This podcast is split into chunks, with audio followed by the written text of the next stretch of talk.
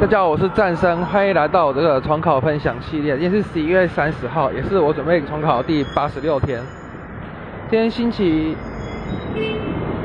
一，然后早上一开始先上的是国文课，然后国文老师就讲他的 O R I D，然后再来讲一些关于生死议题的文章。